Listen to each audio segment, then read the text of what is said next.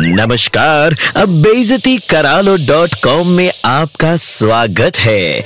आइए शुरू करते हैं अब बेजती का कार्यक्रम।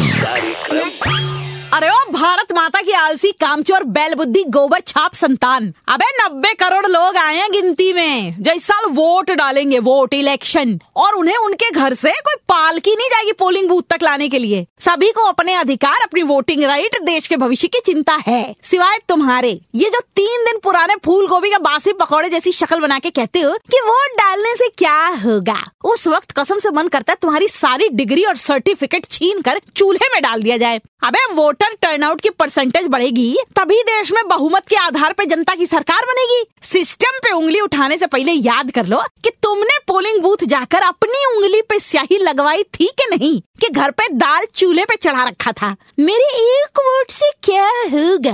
कहने वाले तुम्हारे जैसे जब सोशल मीडिया पे देश के फ्यूचर की बात करते हुए क्रांतिकारी पोस्ट डालते हैं, तब ना बाय गॉड भारत माता का भी मन करता होगा, कान खींच कर उठक बैठक करवा दे बीस पच्चीस। सुनो, ऐसा है। आम चुनाव आ रहे हैं। सही डेट सही परिचय पत्र लेकर सही टाइम पे अपने पोलिंग बूथ पे पहुँच जाना वोट डालने के लिए। बूंद बूंद से सागर बनता है वाली कहावत जानते होगे? सो एक एक वोट मैटर करता है, समझ लो। वरना अगले जन्म ह्यूमन साइज़ तो बनोगे लेकिन कपड़े की दुकान में शो पीस में रखा हुआ मैनी क्वीन वोट नहीं डाल पाओगे याद रखना। बहनों और भाइयों नीलम की डांट में दर्द है।